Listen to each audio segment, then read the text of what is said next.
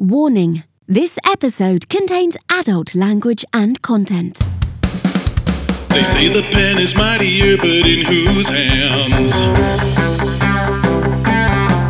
So we'll pit two stories head to head and find out which one lands. While three sham writers haven't read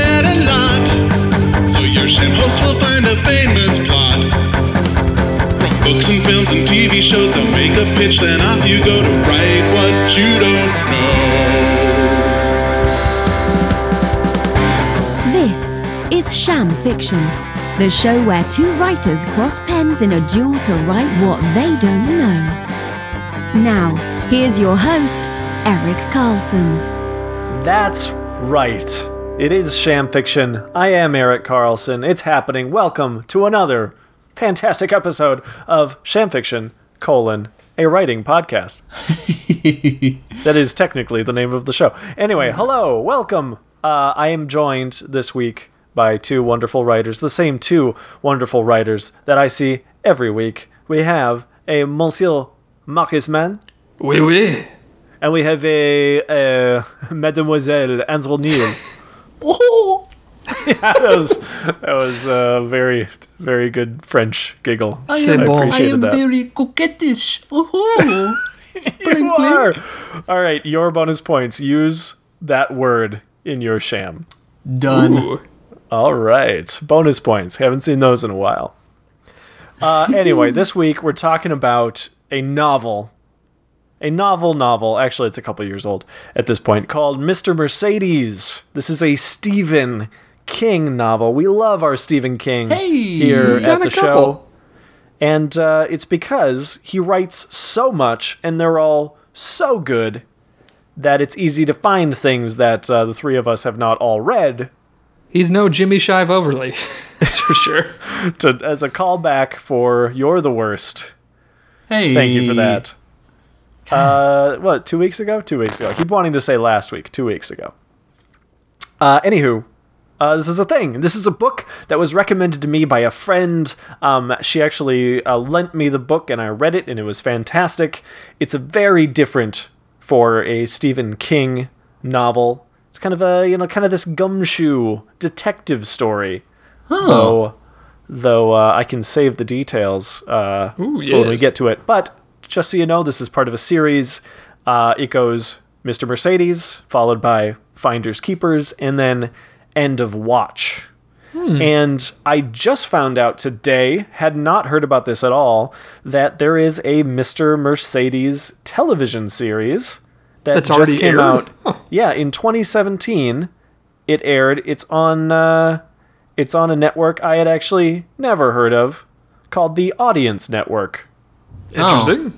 which is apparently a thing. But anyway, they got the rights. They made a show. Have no idea if it's any good. Um, but they've done one season, and they it looks like they will be doing, um, you know, the the other novels in the series as subsequent seasons. Uh, but here's the takeaway uh, from that TV sh- series: is that it stars Brendan Gleeson. Oh. What? Yeah, yeah. Brendan Gleeson. I assume doing an American accent, which I, I mean, I would pay to see. That'd be interesting. I can't quite, you know, picture that in my ears. Um, but uh, he's uh, fantastic. And uh, how have we not heard of this? That's Mm-hmm. I know it's it's crazy. It's like it's the Stephen King adaptation. I know there's a lot of those, but you'd, you'd think that Yeah. uh, you would have heard of this. That's- but that's anywho, one, yeah. Is this tied to another Stephen King series? Is this like a spin off or something? not as far as I'm aware. Okay. From what I've read about this, is that it's a very, very, a very different thing for King. Um, so it's not really genre in in the sense that it's not like doesn't have like fantasy elements. It's not really Oh. supernatural. It's very different. Um, still freaky and disturbing, but I'll get to that. When was it Sweet. released? How old is this? This is a novel, and I just left the Wikipedia page that would tell me this information. We do all of our research here at Sham Fiction on Wikipedia. It was published in 2014, Okay, Ah. not that long ago. so pretty recent. But all three of these books have come out, of course, because Stephen King, unlike some of our favorite writers, actually writes. Anyway, Trust. yeah, trust. Yeah, like, So- not like Jimmy. What's his name? Jimmy Shive Overlay. Jimmy Shive overlay Fake writer, fake character, from a fake show. real show. Oh, that's Real right. show. Known real show. From Oscar winner, The Shape of the Water. There- Can I just insert something that Yeah, I'm please. just going to insert something. I saw a trailer for a movie this week. The name of the movie is Winchester, and in it's it's based on the the Winchester Mystery House out in California. Oh, yeah, yeah. And and in the trailer it says uh, this new movie based on a real house. it literally says that in the trailer, and I burst out laughing in public because that was ridiculous. That's so good. Sorry, I just wanted to say that. Uh, well, this novel, Mr. Mercedes, not based on a real house. but let's uh, let's get into it, shall we? Are you guys ready to hear about Mr. Mercedes? Oh, I'm ready. All right, let's do it. Let's get uh, a timer, shall we? Pitch session. Eight minutes on the clock. Three, two, one. Let's jam. All right, Mr. Mercedes is all about Bill Hodges, who is a retired police detective. Retired. He'd been on the force for 40 years. He hmm. used to have a have a drinking problem. He's divorced. He's kind of lonely. He spends his retirement now for the last six months on his La-Z-Boy, watching daytime TV, and playing with his father's pistol Oh. with the understanding that one of these days he's probably going to put it in his mouth and pull the trigger. Oh uh, man. Not exactly a happy fella because what do you do when you retire? You lose you lose your life. You just sit around watching daytime TV. It's enough to drive a man crazy. Am I right? Uh, You- yep, we all as, know as from retiree, experience. As Yep. a retiree, I can Yep. vouch. But then, you know what happens? He gets a letter. Oh, It's four pages long, typed, like typed up on a computer and printed out. It's addressed to Det Kermit William Hodges. His first name's actually Kermit. Everybody calls him Bill. Uh, Det Kermit William Hodges, Ret, retired. The author claims to be the perpetrator of a mass murder that happened about a year before. Uh, it's one of Bill Hodges' last cases before he retired, actually. Uh, but this guy was never caught. He's known as the Mercedes Killer because he plowed a stolen Mercedes Benz into a crowd of people waiting in line for a job fair. I think he killed eight people in this maneuver. Yeah. Dark, dark, terrible stuff. But this was one of Bill Hodges' last cases. Never solved it, never found the perp, uh, and then he retired. So he gets this letter from the guy who did it. Hmm. Um, and uh, Bill Hodges, he's intrigued by this. This is this is a way to break up the monotony of retired life. See the letter, it's boastful. It's like it's like a goading attempt to try to drive Hodges crazy, like pointing out like, "Oh yeah, you couldn't catch me. You couldn't do it.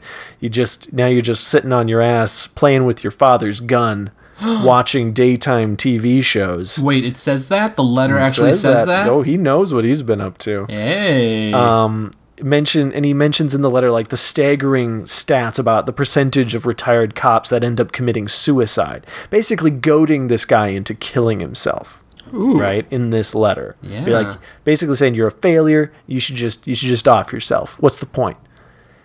But the letter instead of uh, instead of uh, making Hodges feel like a failure or anything it just invigorates him.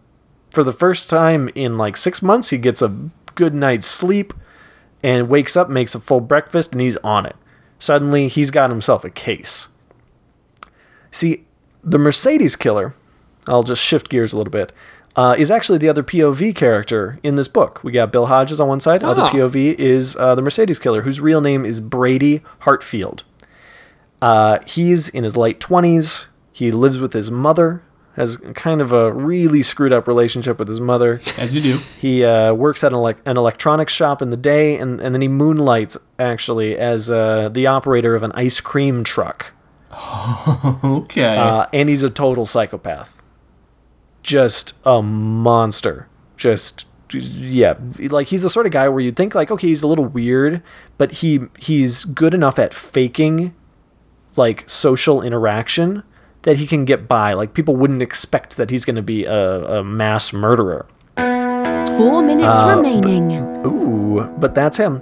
Um, so he actually he's he's killed more than this once, as it turns out. He did the he, you know rammed the car into the crowd of people and then got away, uh, but he actually managed to goad someone else into killing themselves in the same way that he's trying to do with Hodges.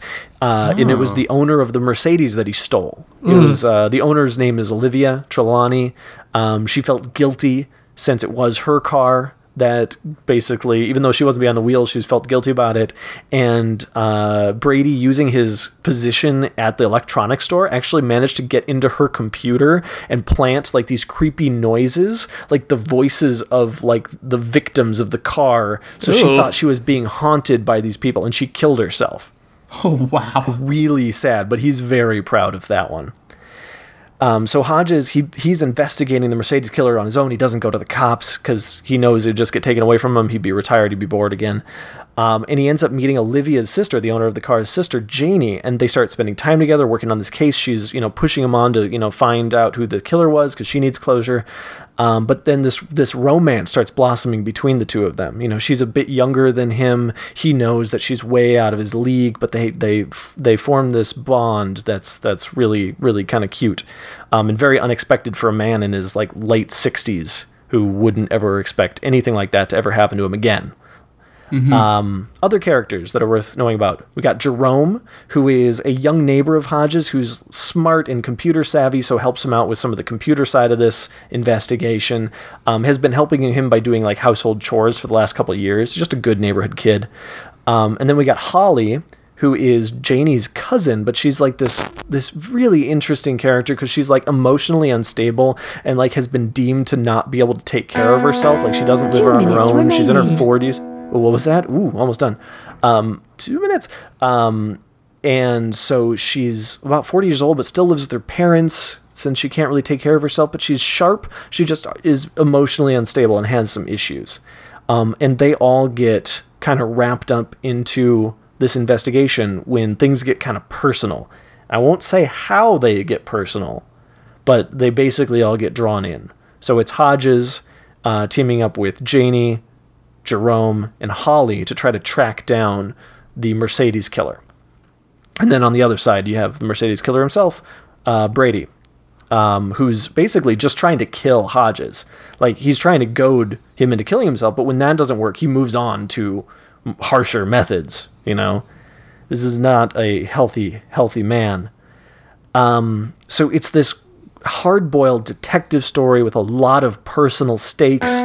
Um, it doesn't really feature remaining. It doesn't really feature any of Stephen King's usual kind of paranormal or, or fantastical elements.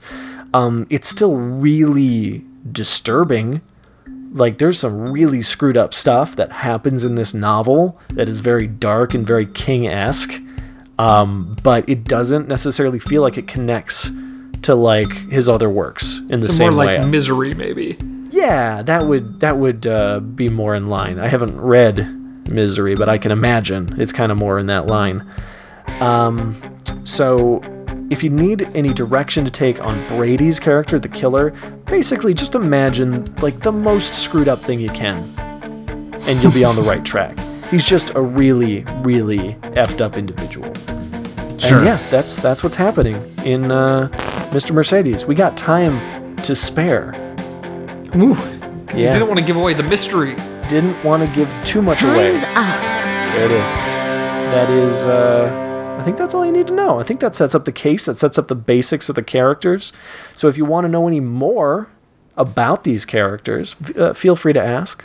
We'll do a little two two minute Q and A for each of you, Ooh. and uh, I guess I'll just flip a little imaginary coin. Flip. Oh, it's in the air. It's in the air, and we're gonna start with Andrew Neal. Oh hey! I was I was gonna I'm not I was gonna criticize you for calling out that it's imaginary, but I won't because I'm going first. Yay! It worked in your favor. The, the imaginary flip was in your imaginary favor. Yay! So, Marcus, I'm gonna I'm gonna get out. you're just going to get out. You can't listen to any of Andrew's questions. Not listening. None of mine answers. Mine answers. but uh, come back in about two minutes, and I'm gonna we'll. just gonna uh, spend two minutes writing a not creepy letter to you. Don't worry about it. Fantastic. Love it. All right. Let's put that timer on the board. Two minute Q&A begin. Okay, so how does uh Hardley is that his name? Hartley? Uh, Hart Hartfield. Hartfield. Wait, hold um, on. We, are we talking about the the killer. detective? The killer. Oh yeah. So it's how- so the Brady killer- Hartfield. drives a ice cream truck. Yes. How does does he does he use that to lure lure victims? No, actually, he uses it as a method of surveillance because he can drive by Hodges's place once or twice a day, and he'll never notice, and be able to watch him through his oh. front window. Okay. And so you said with Hodges he's developing a romantic relationship with Janie? Yes, yes, they they start dating basically. Okay, how old is she?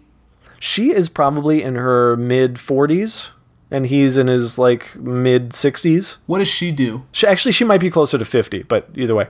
Uh, I don't actually remember what she does, sad to say. Okay, no, that's all right. It's been a while since I've actually read this. I apologize. No, and um, so in terms of for the book itself, the viewpoint stays with those two characters. We don't go into the minds of the other characters. That is correct from my recollection. We do, actually, we do have, like, stray once in a while. Like, there are special chapters that are, you know, maybe the point of view of, like, a victim in the beginning of the book, but for the most part, it is these two. Okay, and has um, the killer committed other crimes um, in a similar fashion to the Mercedes killing? Is that like his Not- MO? 30 seconds no, remaining. not at all similar. He has killed before that as well, but not using a car. That was brand new. Okay, and he himself was driving the car. Yes. Okay, He stole the car, he drove it into the crowd. and it was a job fair. Uh, yep, it was like standing outside before the job fair opened. Okay, did he have any personal connection to that? Nope, he just wanted to kill some people. Okay, and what does his mom do? Is she an older woman, or like a much older woman, or um, Time's up. Well, oh, not gonna find out? can't tell you. Sorry, Can't do bud. it. That's okay. I feeling I'm feeling good about this. These are good elements to work off of for a story like this. And please, just make it dark Oh, oh, oh, most definitely. and make it serious. I don't Yeah. want to laugh during this one. I want to. I want to get punched in the gut. All right, all right. Yeah, no, it's it's Stephen King. People are the worst. People are the, the real monsters. So true. yeah, I am gonna I'm gonna scoot and get to working on this story here. All right, send Marcus in while you're while you're leaving. All right, Marcus, your turn. Oh, I like my turn. Oh, hey Marcus, are you uh, armed with some questions for me? I'm gonna do my level best. Fantastic. Whenever, let's get that. Uh, let's get that thing on the thing. Two timer. Q&A begin. Ooh. All right. So who else is in Hodge's life? Uh, doesn't really have much. He's got an ex-partner. Um, he's got you know buddies, buddy cops that are still in the force that he sees like maybe once a week. But that's it. And then like the neighbor kid. And what kind of skills set Hodges apart? So, like, what is he good at, and why wasn't he able to solve the Mercedes murder? The only reason he didn't solve it was because it was time to retire. He hit his 40 years, so he's out. Too old. Um, but his skills, I mean, he's just a good detective. You know, he's a smart guy. He's not really passionate. Like he doesn't he doesn't get emotionally entangled in things. He's just very serious and he knows how to do the job by the book. Has he ever killed anyone? Uh, oh yeah. Oh yeah. In the of line the of duty, yes. Okay. So he's got no qualms there. He's No. just getting this done. Mm-hmm. Uh, when does this take place? Is this modern times? This is modern times, yeah. So I'm trying I'd to think call of it 2013. yeah probably. how Mercedes killer escaped. Do we have any knowledge on that? Like, how do you get out of that? So he he plowed through the crowd and then managed to take off in the car still, didn't wreck it enough, left and then abandoned it somewhere and took off. So they found the car later on. And what what's our dynamic switching between these two uh, viewpoint characters? Like, so what what are we getting out of cutting away from most of our characters to see into Brady's mind? 30 seconds Um, remaining. it's just um, you get to kind of see them put the pieces together. Like you, as the reader, you know the truth. There's like some dramatic irony there, where you know that Bill is lacking some information here. You know that Brady's lacking some information here. But it's satisfying to see them put the correct pieces together, because they're really both trying to figure out how to do their job here. First You know or what I third mean? person? Uh, it is third person. Okay. So very tight third person, I'd imagine. Yes, Time's yes, very up. much so. Hey, that's it. Excellent. Thank you. I'm excited for this one. It's going to Yeah. be dark. I'm excited to, to see your take, especially because I know you can get dark. I told Andrew that he had to take it dark, but I trust you to be even darker. You won't want to work with me after this one. Don't worry. Fantastic. I want to cry. Well, maybe not cry. I just want to be scared. Yeah. So, um, so do your thing. Go off and write. Enjoy. Andrew already has a head start. So after a brief, uh, I guess, commercial break, we'll be back to listen to two, uh, I hope, very different takes on Stephen King's Mr. Mercedes. Stay tuned. Hey, gang, it's the break, which means I have the opportunity to thank you all for everything you do, for listening, for subscribing, and for rating the show on iTunes and the Apple Podcast app. If you haven't given us five stars yet or written us a wonderful, uh, glowing review, well, there's still time. Head on over there, you know, to the podcast app and iTunes, all that jazz. Anyway, those ratings help new listeners find the show, so please do it. I also wanted to let you know that Sham Fiction has a beautiful new redesigned website. It's shamfiction.com, and it's the best place to find info about us, the hosts, about the show itself, and to give us money so that we can keep making the show. So please check it out. shamfiction.com. That's all there is to it. Let's get back to the show.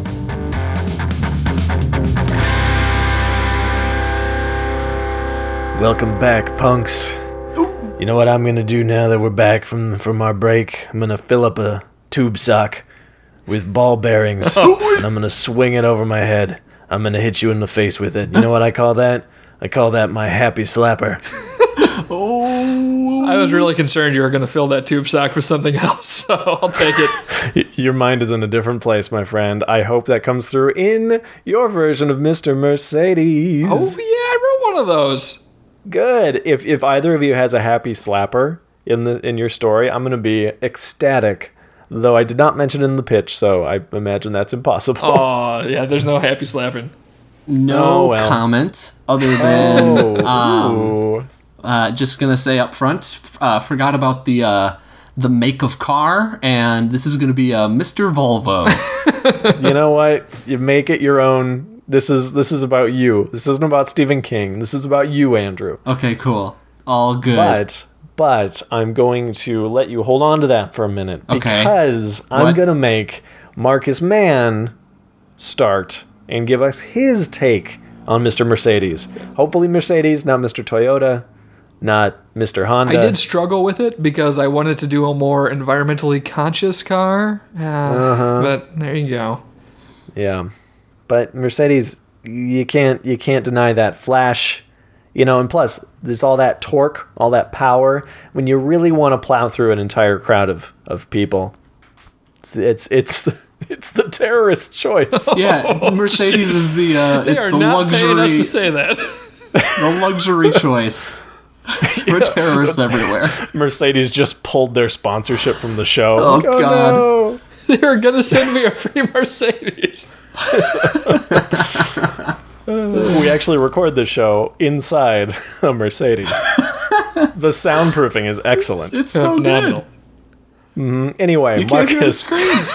Mr. Mercedes, can't hear the screams. I'm ready. I am ready. All right, let's hear it. Okay. Got to get serious now. Here we go. Yes, please. This is Marcus Mann's Mr. Mercedes. Bill was alive again. In those months of his retirement where he had felt the workings of his father's gun, imagining the release it could bring him, he never thought of it as bringing death, because his life had already ended. The party at the precinct had memorialized the time that Bill had spent as a useful member of society. His last unsolved case had confirmed his darkest fear that even more time would not prove that he had any value remaining. he was over. But now that same case had brought him hope. The Mercedes killer thought his letter would push Bill towards his inevitable conclusion, but he had been wrong. The goading had granted him resolve. With or without a badge, Bill was a detective and he would find his man. And if he happened to find a woman along the way, all the better. he had been in the force long enough before he met his ex wife that he remembered how that could happen. There were women who were attracted to the determination of a cop on a case. There were others who just liked the uniform, and when Bill was younger, he thought there was a lot there to like. But best of all were the women like Janie. He was too old now to fill out a uniform the right way, and he had given up the right to wear it when he had chosen to retire. But women like Janie didn't want a man leading the way. They wanted a partner.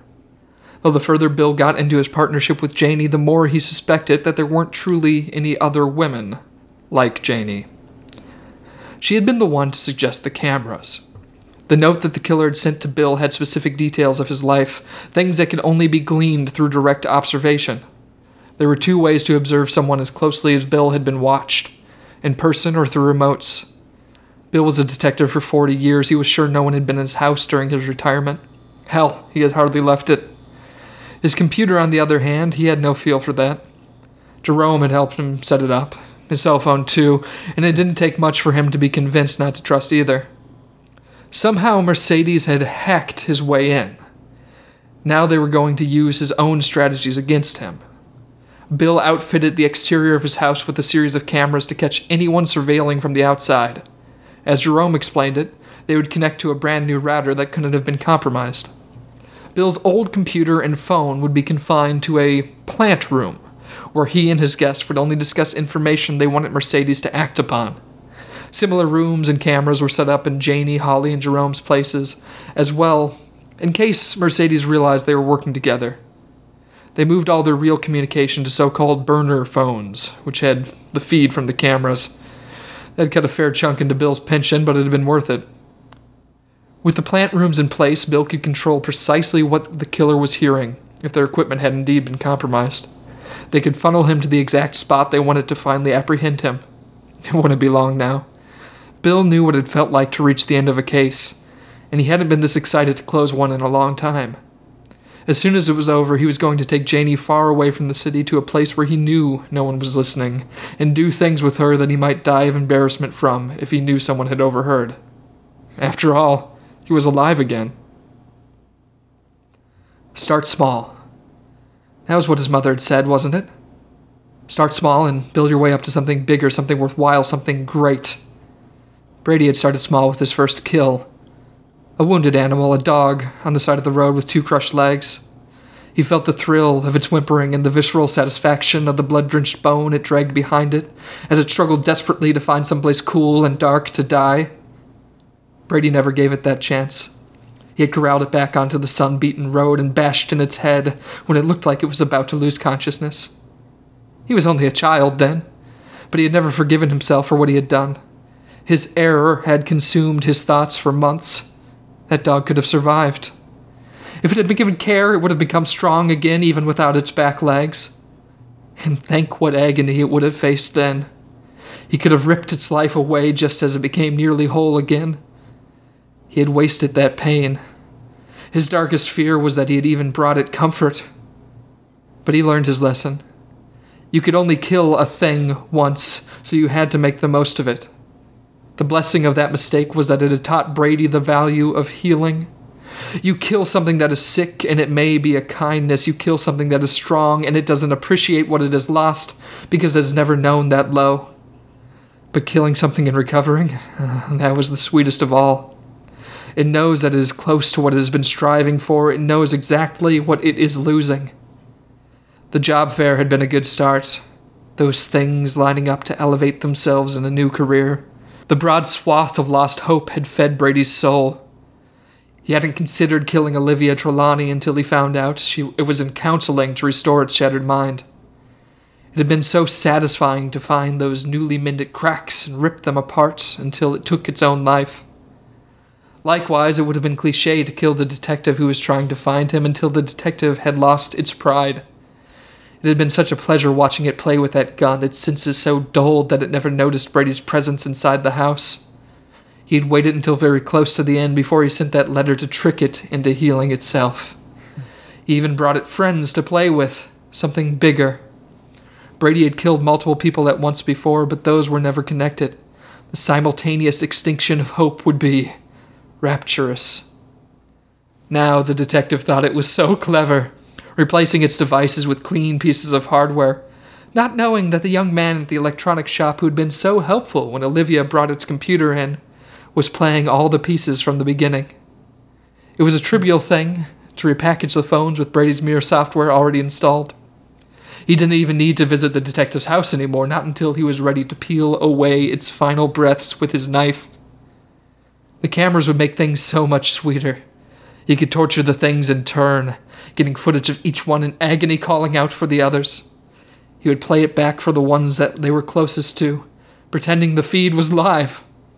It would give them the hope that they could save the things they loved. And that's when he would end them. One by one, he would get to play his game. The things would never know that the ones before them were already dead. They'd think they were still shaping the narrative. After years of killing, Brady would finally go from small to great. He hoped his mother would be proud. The end. Oh, it's over. It ended. Well, interesting. I will refrain judgment until after we hear Mr. Neal. Are you ready to follow that up? Man, I think that took me to a dark enough place that I can I can uh, I can do this well. We'll see. We'll see if I make it through it. All right. Well, see good luck we- to you, sir. We'll see if we all make it through it. Oh boy. All right, here we go. When I saw her come out of the house, I suddenly became aware of my heart. Every expansion and contraction now increased in frequency and power. It pushed the blood eagerly through my veins as synapses in my brain flared to match. The mental bitch was coming down the sidewalk, Earlier, when driving past Hodges's place, I'd seen her in his picture window. For a moment, we'd even locked eyes. It made a breath catch in my throat. The miserable visage of which I'd grown so fond recently was standing there in the flesh. In that briefest of moments, I caught a glint of, glint of comfort in her eyes. I recognized the look. You grow used to it driving this truck. But there was more to it in this woman's eyes. I'd parked a few houses down and waited. I knew she'd come. Now, as she approached the truck, the look grew more and more clear. Her eyes were red from recent tears and her makeup smudged. She needed this comfort. She yearned for it. Oh, dear Holly, I thought, you will find no comfort here. Thankfully, Brady the ice cream man was a cheerful fellow because I couldn't hide my grin. Hello, my dear? Hello, Holly said quietly, avoiding eye contact. She immediately began studying the faded pictures of ice cream treats on the side of the truck. I don't believe I've seen your face before. I don't live here, I'm visiting. I see. Say, you look a little glum. May I ask what's wrong? No, she, said shortly. You sure? I'm a good listener. I'm here for ice cream, pal, not a fucking therapy session. She quickly looked down at the ground, ashamed and embarrassed. Sorry. No problem at all, I said, meaning it earnestly. She truly was a mess. This was really going to be fun. You want ice cream? And I got it. What'll it be? After taking a little more time to look over the options, she answered. The uh, cookies and cream crunch bar. Excellent choice. Three dollars, please. She handed me a five. I handed her change. During the exchange, she moved sharply, as if she risked losing her arm each time she extended it. She was shaking a little, too. So was I, but not for the same reasons. I was excited to be with be there with her in person. Our relationship previous to this moment was conducted remotely and impersonally. This was far better. I didn't want to waste it. I faked a search for the crunch bar to give myself time to study her. She was staring off to the side, likely at likely at nothing in particular. Though she was physically present, her mind was far away. I know where you are, I thought. You're lying awake in bed. It's late, about three. It's dark. When you start to hear the screams, you think you're dreaming. When you pinch yourself, you know you're not. What's taking so long? she asked. I turned to meet her eyes, but once again they promptly looked away. She was fidgeting with her purse and shifting her weight from one foot to the other. My apologies. I've forgotten where the crunch bars are. It'll be just a moment. I continued my phony searching, stealing glances her way. How long do you stay in bed, cowering under the sheets? Do you think your parents will hear? They're old and tucked away downstairs. They can't hear. They aren't coming. Hey man, can can you can grab me anything? It, it doesn't it doesn't matter. Her arms were crossed tightly across her chest. I saw her hand anxiously kneading the flesh on her forearm. I felt the blood coursing more swiftly through my veins. No, no, they're around here somewhere. You eventually can't stand it, can you? All your goddamn crying isn't gonna make it stop. You get up and you begin walking toward it. It's coming from outside your room. You recognize who it is, but you don't want to admit it, not even in your own thoughts. Once you're in the hall, you see something. There's a light coming from the office. Holly began raising her voice. Seriously, pal, it, it doesn't matter. Just one more case, I said, opening it and beginning to go through it. Not here, not here. Here we go. I produced the cookies and cream crunch bar and held it up so she could see it. I saw the relief cross her face. But I wasn't done. You know, I began, grinning wider as those two little words wiped her relief away. I wish you would tell me what's wrong. Come on, man, she was yelling now. Just give me the ice cream. It isn't just light coming from the office now, is it? The screams, they're getting louder. But there must be something I can do. I spoke as calmly and warmly as I could. No, there isn't, she shot back. I just want to go. But there's nowhere to go. You can't leave without walking by the office. You have to face it. You have to go in. So you do. Wait a second, I said enthusiastically. I know just the thing. I set the ice cream down by the register, out of her reach, watching her face as I did. The expression there now I recognized. It was the same one I'd seen recently, only this time it was right there, right in front of me, not formed by the pixels of a computer screen. You see her as soon as you walk inside, don't you? There she is, right there on your computer. No denying it now. It's Cousin Olivia, you crazy bitch. For fuck's sake, Holly screamed, pounding her fists on the counter. Just fucking give it to me! Oh, Holly, if only you could see it, you wouldn't believe how well you match her. Your face, it's open so wide you would think it's split right open. Oh, fuck, if only. Give it to me! Give it to me! Give it fucking to me! Her repeated screaming transformed into sobbing. She tried to speak through the sobs, but it was unintelligible. She continued to pound the counter, but the force of each strike grew more and more weak. Meanwhile, I was euphoric. I'm sure I was grinning, which didn't fit the situation, but fuck it. It didn't get you didn't get chances like this very often. Torturing someone remotely is nothing compared to torturing them in the flesh. It's like sex versus masturbation.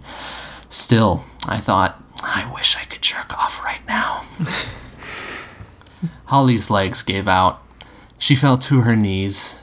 I leaned over the counter so that I could see it happen. I didn't want to miss a moment of it. Hey! a voice shouted. I turned, feeling suddenly exposed. Jane Trelawney was running down the sidewalk toward Holly. I immediately swallowed my excitement and furrowed my brow in concern. What the hell is going on? Janie asked, kneeling down beside Holly. She rested a hand on Holly's shoulder, but Holly slapped it away, shot up, and began running back towards Hodges's place. Janie turned to me. What the hell happened? I'm not sure, I said, as I opened the register and retrieved three dollars. I presented the money and the crunch bar to Janie. This is her money and her ice cream. She was looking down in the dump, so I was trying to tell her this one was on the house. Not sure what set her off. Janie grabbed the money. Just keep the ice cream, I'm sorry, and thank you. She took off after Holly, who was turning up the walk to Hodges's place. No trouble at all, I called after her, followed quietly by, The pleasure is all mine. I leaned back inside the truck, took the crunch bar out of the wrapper, and bit into it. Ice cream usually made me sick, but I didn't care. This one here, this one tasted good. The end. Ooh. Oh ho ho ho ho ho! Oh, Mr. Neal Dear tapping listeners, into dear listeners, you didn't get to see. Mr. Neal's face. It was terrifying throughout. it was he he was was into it. embodying that character. Uh huh. Ugh. So you both you both wrote a thing, Bleh. and now we're gonna we're gonna talk about those things. Yeah. So because Marcus went first, uh, Marcus, can you tell me what you struggled with when you were writing this? Yeah. So I knew that I wanted to play with the dual perspective of the story. So in our Q&A I had asked what do we get out of seeing both sides. So we have Mercedes chapters and we have Bill chapters. And you told me that it's the sort of dramatic irony of, you know, some things are going to be interpreted differently in each side of the story. So I wanted to be able to play with that. So I knew I had to split my story in half. Uh, and that was a challenge because we're working with a restricted word count. So I needed to find a way of getting a story across that would have that kind of reveal or duality to it. And ultimately, I ended up not having really any present action. It was more the state of mind of these two characters at the time. And I described a situation in which you had Bill thinking things are going one way and Mercedes revealing that it was going very, very differently. So Sure. that was the challenge was how do I get that type of story into this format? Copy that. Um, out of curiosity, because yours was so short, what was the word count on yours? It's about 1400. Wow, that was a quick fourteen hundred. Yeah, that that split in the middle really uh really changes the perceived pacing of it. Yeah.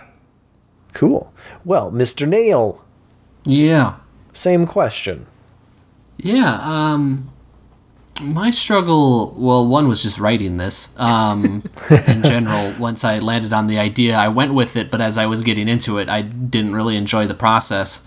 Um, Oh. yeah, no, it was just it was a little too much. Um but the challenge here was once I landed on what I wanted to do was pacing out the different actions that were happening. I knew that I wanted to describe what you know have Brady kind of take us through like what he imagined Holly had been going through that caused her to feel that way because he knew what it was. Um, but though he hadn't seen all of it, I knew I wanted to like kind of cross cut between that action and then what was happening in reality at the ice cream truck. And that was a challenge to kind of pace that out in a way that worked and um, and not be confusing in any way. And I'll you know wait to hear if that was effective. But I was you know dipping in out of his thoughts and into reality and pacing out how to build up the tension between him and Holly in the present in a way that worked that you would really think that through this simple action the drama of him just withholding something small from her and the suspense of him describing the action that he was imagining could build the suspense up to get to a point that she would eventually break and that was a challenge to to pace that out. That was kind of that was the the, the biggest challenge of this piece. Gotcha.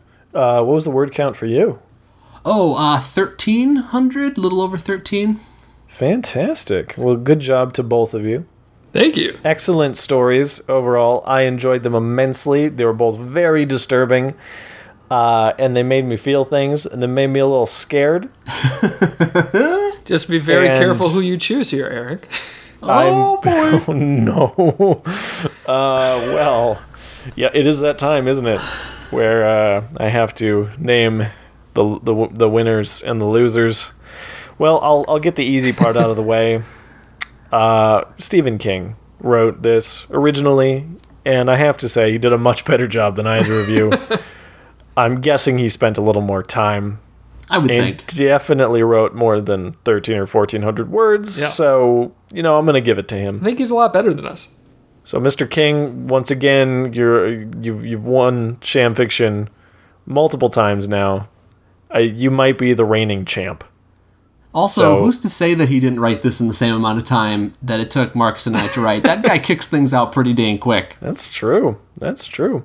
Uh, anyway, uh, now that the winner is out of the way, we got to talk about the loser. And both of you lost, uh, obviously, but one of you lost a little less, and that was Andrew Neal. So, congratulations to Mr. Neal. Thank you. Excellent, excellent story. We can uh, we can talk about the reasons. Yeah. Uh, but I just got to say, you disturbed me, yeah. and you made me very happy in very dark ways, Oof. and I appreciated it. Thank you. Thank you. So I appreciate thank it. you. Oh man. I guess you can thank me. It's weird to be thanked for You made me want going through cream. that. Yeah, that's that's true too. also want some ice cream. Um, so I mean, first of all, Andrew, um, you did a lot of lot of good things here. Um, Your voice, the Brady voice, the that internal dialogue, is really really strong. It isn't it isn't a perfect like Mr. Mercedes Brady. It isn't Okay. perfect Stephen King, um, but it is very close. Actually, um, there's a lot that you did right here, and this dichotomy of the way the thoughts that he is experiencing in his head versus his outward portrayal, because he's always acting. He's never Yeah. himself because you know he's he's the psychopath. He he has to fake it, and anybody looking at Brady from the outside would never suspect him as a serial killer because he seems just so nice and normal and smiles, and you know that disarms people. And the, so the way you you used that in your story was uh, was great. Um, really hit the nail on the head for me. Good. I'm glad that that worked. And just to be clear, and I don't think you described this in the pitch. This this book, even though it shifts the perspectives, I didn't think that it was first person in the book. Is it? Uh, no, No, no. okay. It I actually it is very close third, I believe. But now that I'm thinking about it, it's been a while since I've read it. But I th- I think it is just a, a very close third. You did tell me that Person. in the Q and A that it was third. Okay. Well, then I'll go with I'll go with what I said earlier, just to be consistent. Um, I love uh, Andrew that you used Holly. Um, I I didn't expect either of you to tap into to Holly in this, and so to get her in this was great because she is actually again very close to the book.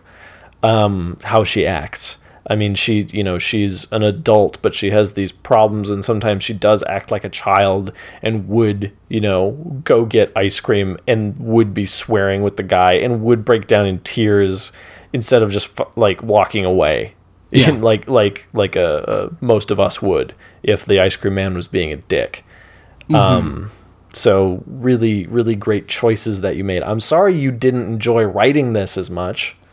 Well, it was just you know just when I kind of got into it and kind of had to get into that place, and I wanted to do first person because I hadn't done it in a while, mm-hmm. and given that this was such a, I knew this was going to be in a very internal to Brady. I mm-hmm. thought it would work better to do what you had mentioned in order to achieve that dichotomy that you were talking about. It would be more in stark contrast to do it from first person. Um, and this is choosing Holly for the character. Like you said, she was the only one that I could see that he could do this sort of thing to. Um, that he could take advantage of this situation in this specific way. Um, this story actually started out. I started writing, and I was going to do this little like triptych thing, because the thing that I grabbed onto from the beginning with this was the ice cream truck. That was such a strange and weird thing that from the moment you pitched this, I was like, I'm going to do something at the ice cream truck. I don't know what it is yet, but I'm going to do that. And it started with this little triptych where it was going to be uh, one of each of Hodges's team. So it was going to be Janie and then Holly and then Hodges himself.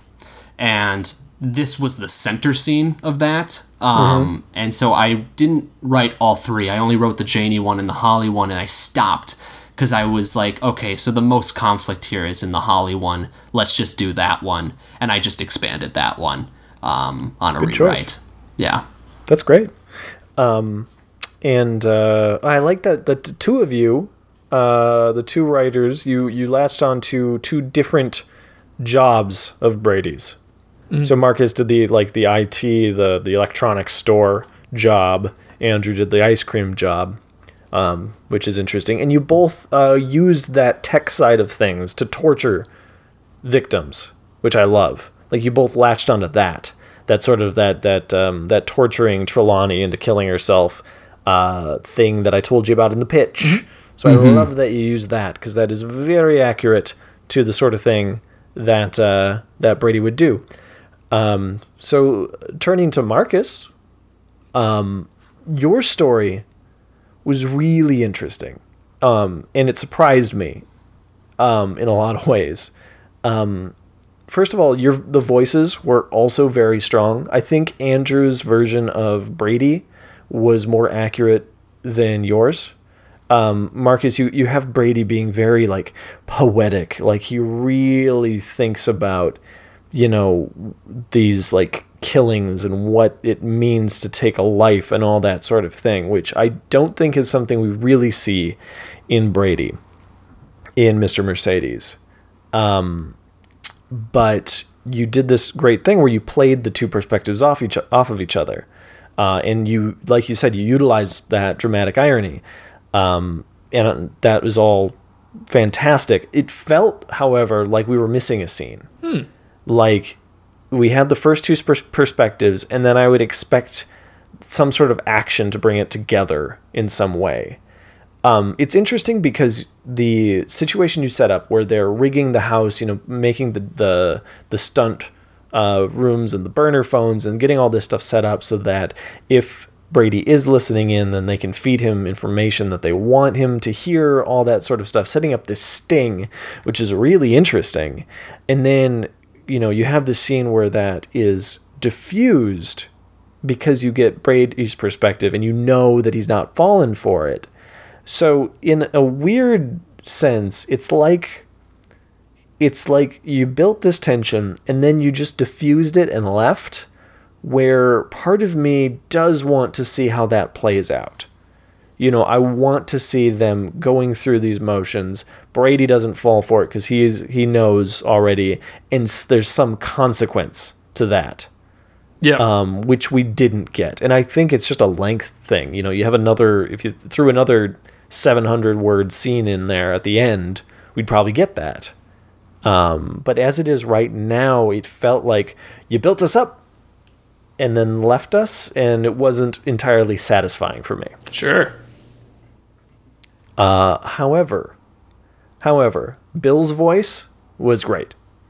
That scene, um, I love that perspective. It's a lot better and than I would Andrew's have liked Bill. to see more. Way better than Andrew's Bill. Um, oh, I also like in yours, Marcus, that uh, Brady refers to Hodges as it, Yeah. which is disturbing. oh man, yeah. Good touch. I borrowed that from uh, I Am Not a Serial Killer. Oh, sure, that's right. Keeps referring to the bodies as it. Uh huh. That, that was a good point. Something else we've covered on the show. I love it.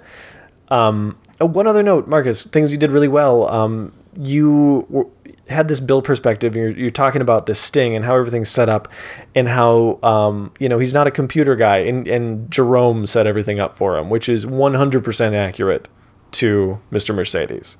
Um, that is exactly the sort of guy Hodges is. You know, he's old school, doesn't really understand technology, um, and utilizes the people around him to help him out and fill in those gaps. Um, and Jerome setting up his computer, I think, is literally something that happens, at, if not once, more than once in Mr. Mercedes. Nice. So I like that you latched onto that. Yeah, Marcus, I was. Uh, I really appreciated how again how you use the pitch, um, and um, especially from Hodges' perspective, we get to see how all of the other characters fit into his life in a way that reflected what Eric told us. It, really adhered to the pitch well. Um, so just jumping off like what you said with Jerome, there was also the bit with Janie, and I really enjoyed the way he you wrote Bill speaking about her. Um, and there was just some of his own uh, reflections on himself. How he mentioned how you know he doesn't fill out the uniform in the same way. I really liked that detail. That one really stood out to me. So the you really worked off the items you were given in a satisfying way for especially during the bill segment in my opinion Cool. Thanks. yeah Yeah, it was. Uh, appreciate your feedback there, Eric. I think that this was a tough one because I came up with a sort of plot based story.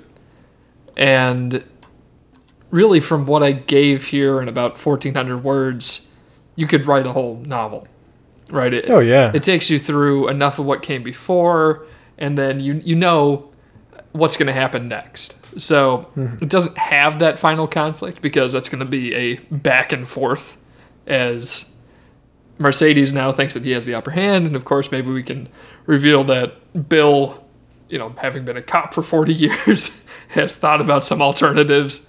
Um, but I really wanted to set it up where we had Bill thinking that everything's going to be great.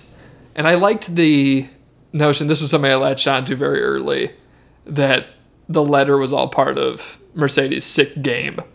That it was, it's just, it's no fun to kill someone who is already there. Uh, Yeah. Time would have done that. He needs to make it hurt. Yeah. So, Sure. Give him hope, make him live, and then slit his throat. yeah. that was a great detail that whole recovery thing that was excellent Very dark. Yeah. And then I got to Actually, have yep. kill an animal because that's what they do. Yay, it's true. Another nice touch. So, Um, yeah, how about um, Marcus? Uh, turning back to uh, Andrew's story, any feedback uh, from you? Yeah, so I really I dug the voice, Andrew. Uh, I thought the character was really interesting. The way that you set it up, I was intrigued. Uh, I liked the progression of Holly, which felt very Stephen Kingy to me. You know how people just get tweak, tweak, tweak, tweak, tweak, tweak, tweak until they snap. That is so Stephen King, and no matter what type of horror he's writing, uh, there's always that threat of humanity. I will say I I did get confused as to understand what was really going on story wise. Um, so if he's like if there's something about being in that location that's causing this to escalate, if this is just him remembering everything that she's done and the fact that she's now been out by this office is she, she can't be here. That's that's what's going on. He's trying to contextualize her present with what he's done in the past. So I think there was a little bit of lack of clarity there that could have drawn me in even further. Um, yeah okay Because throughout I'm trying to figure out what's going on, and that's the least interesting part. Right? So the part of the story that's really interesting to me is for whatever reason, you have this woman who's going insane, and her being there is causing her to get worse and worse, and he's getting this sick pleasure out of it. Uh, So I think the connective tissue between those two concepts ended up being more confusing than additive to me. Okay. Yeah, yeah. No, that was it was that was the challenge of Yeah. this thing was figuring out how to do that right. Um, and again, it was I think maybe the detail and you explaining that kind of is making me think about it. Um, the primary detail would have been to explain that this whole situation that he's describing, um, which he knows, you know, happened at least in the end, um, happened like the idea I had in my head that I was operating under was that it just happened. Like he had just played this video. She he had just done this to her, like maybe even the night before. Sure. And so this was still fresh in her mind, and he knew. And that's why, like I think I mentioned in the early goings, that she's already in a kind of an emotional wreck when she goes out to them or goes out to the truck. Um, but yeah, that could have been made a little bit more clear. I think that would have helped. Yeah. Yeah, it uh, that that part didn't confuse me um, so much. There was some some details that I wasn't quite picking up on, but just I I chalked it up to oh I'm not reading the text, you know I'm just listening to it, so I'm probably missing something. Um, but it worked for me. Okay. Yeah, and another, and it also comes down to when we write these things, you know, some, like in this case, I was really thinking about the way I would have to deliver it um, versus what it would be like to read and trying to figure out what details to leave in. You know, you always, when I write these things, I think I typically leave out more about describing how people speak in the actual text because I know that we're the you know the end result of these stories are they're going to be read for the podcast so i might leave some of those details out um, but it's you know it's good to know that you know certain things worked certain things didn't and that it affected each of you slightly differently um, which is good information to know Yeah. Yeah. Well, so if you were spinning this off into its own little short horror story, you could just change the connective tissue there and change the names, and it would be a really strong piece. sure Um, thank you i appreciate that and Um, it, I liked your comment about what you write knowing that it's going to be performed, because I think I've started thinking of these more as a script in a lot of cases as well. That interesting yeah Yeah, good point. we don't talk about it's that a lot on the show, Yeah. and it's totally true. I mean, that is that is the thing. We're, we're not just writing short stories; we're writing um, audio bits of audio entertainment. So it's it's a little bit different, and it does mm-hmm. change how we perceive them. It changes how we write them. It does affect everything on the show. So that's really interesting. Yeah. Well, you get a limited word count, so hmm.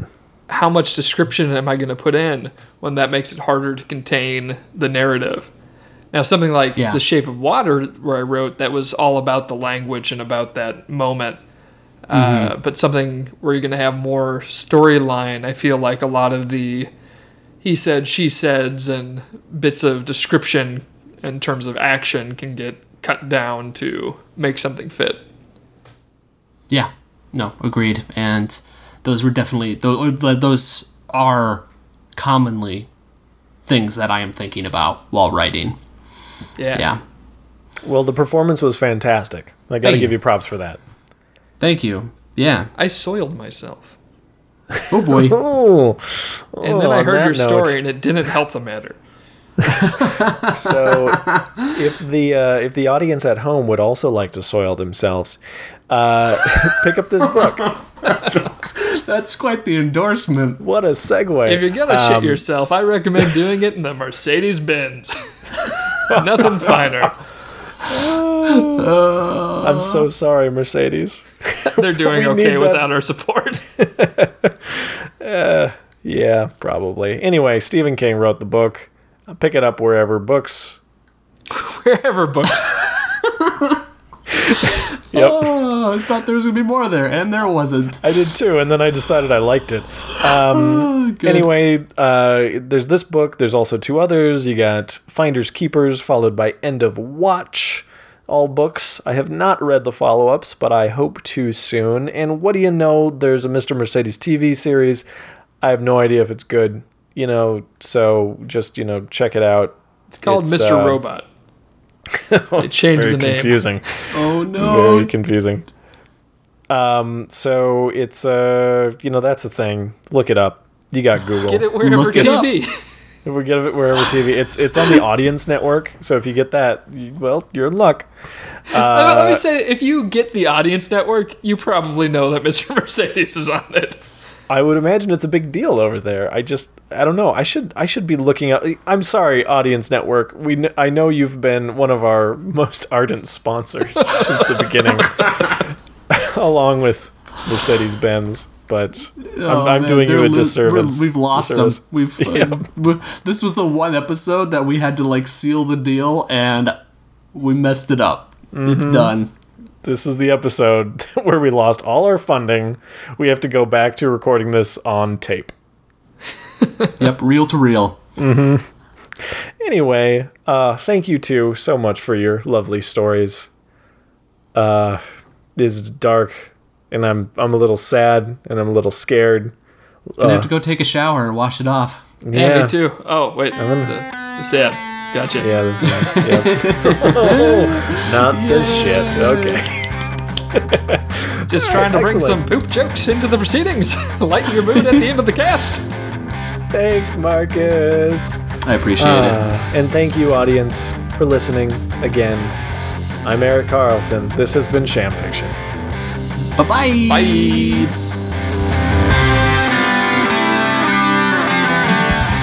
Sham Fiction is a Two Jackets production hosted by Eric Carlson, Marcus Mann, and Andrew Neal. Original music by Reed Reimer. Head to shamfiction.com for the episode archive. Sham Fiction. Write what you don't know. Hey, friends. That's right. We're friends. You already knew that, obviously. You listen to my show, so that makes us friends. My name's Andrew, but I mean, I don't need to tell you that because we're friends. That's, that's how friends work. Anyway, it's time for next show preview. What-a! On our next program, I'm going to be telling you all about this awesome show I've been watching for like my whole entire life, and for some reason, next time I'm going to be pitching it for the first time. It's so weird because it's like my favorite show. Uh, I have every episode on VHS tape on shelves in my room, and every piece of merchandise on more shelves in my room. It's called the Brigsby Bear Adventures. It follows this bear named Brigsby who goes on adventures in space and like time and it's great it's like really exciting like it has lasers and aliens and it also teaches you about stuff like cultural anthropology and advanced algebra and how like picking your nose and eating your boogers is not socially acceptable behavior yeah i know how it sounds dope as shit, right? totally is. I'm so excited to tell you about it. But that's for next time. Be patient, friends. It's a virtue. Bye for now. And end of preview. Nailed it. This has been a Two Jackets production.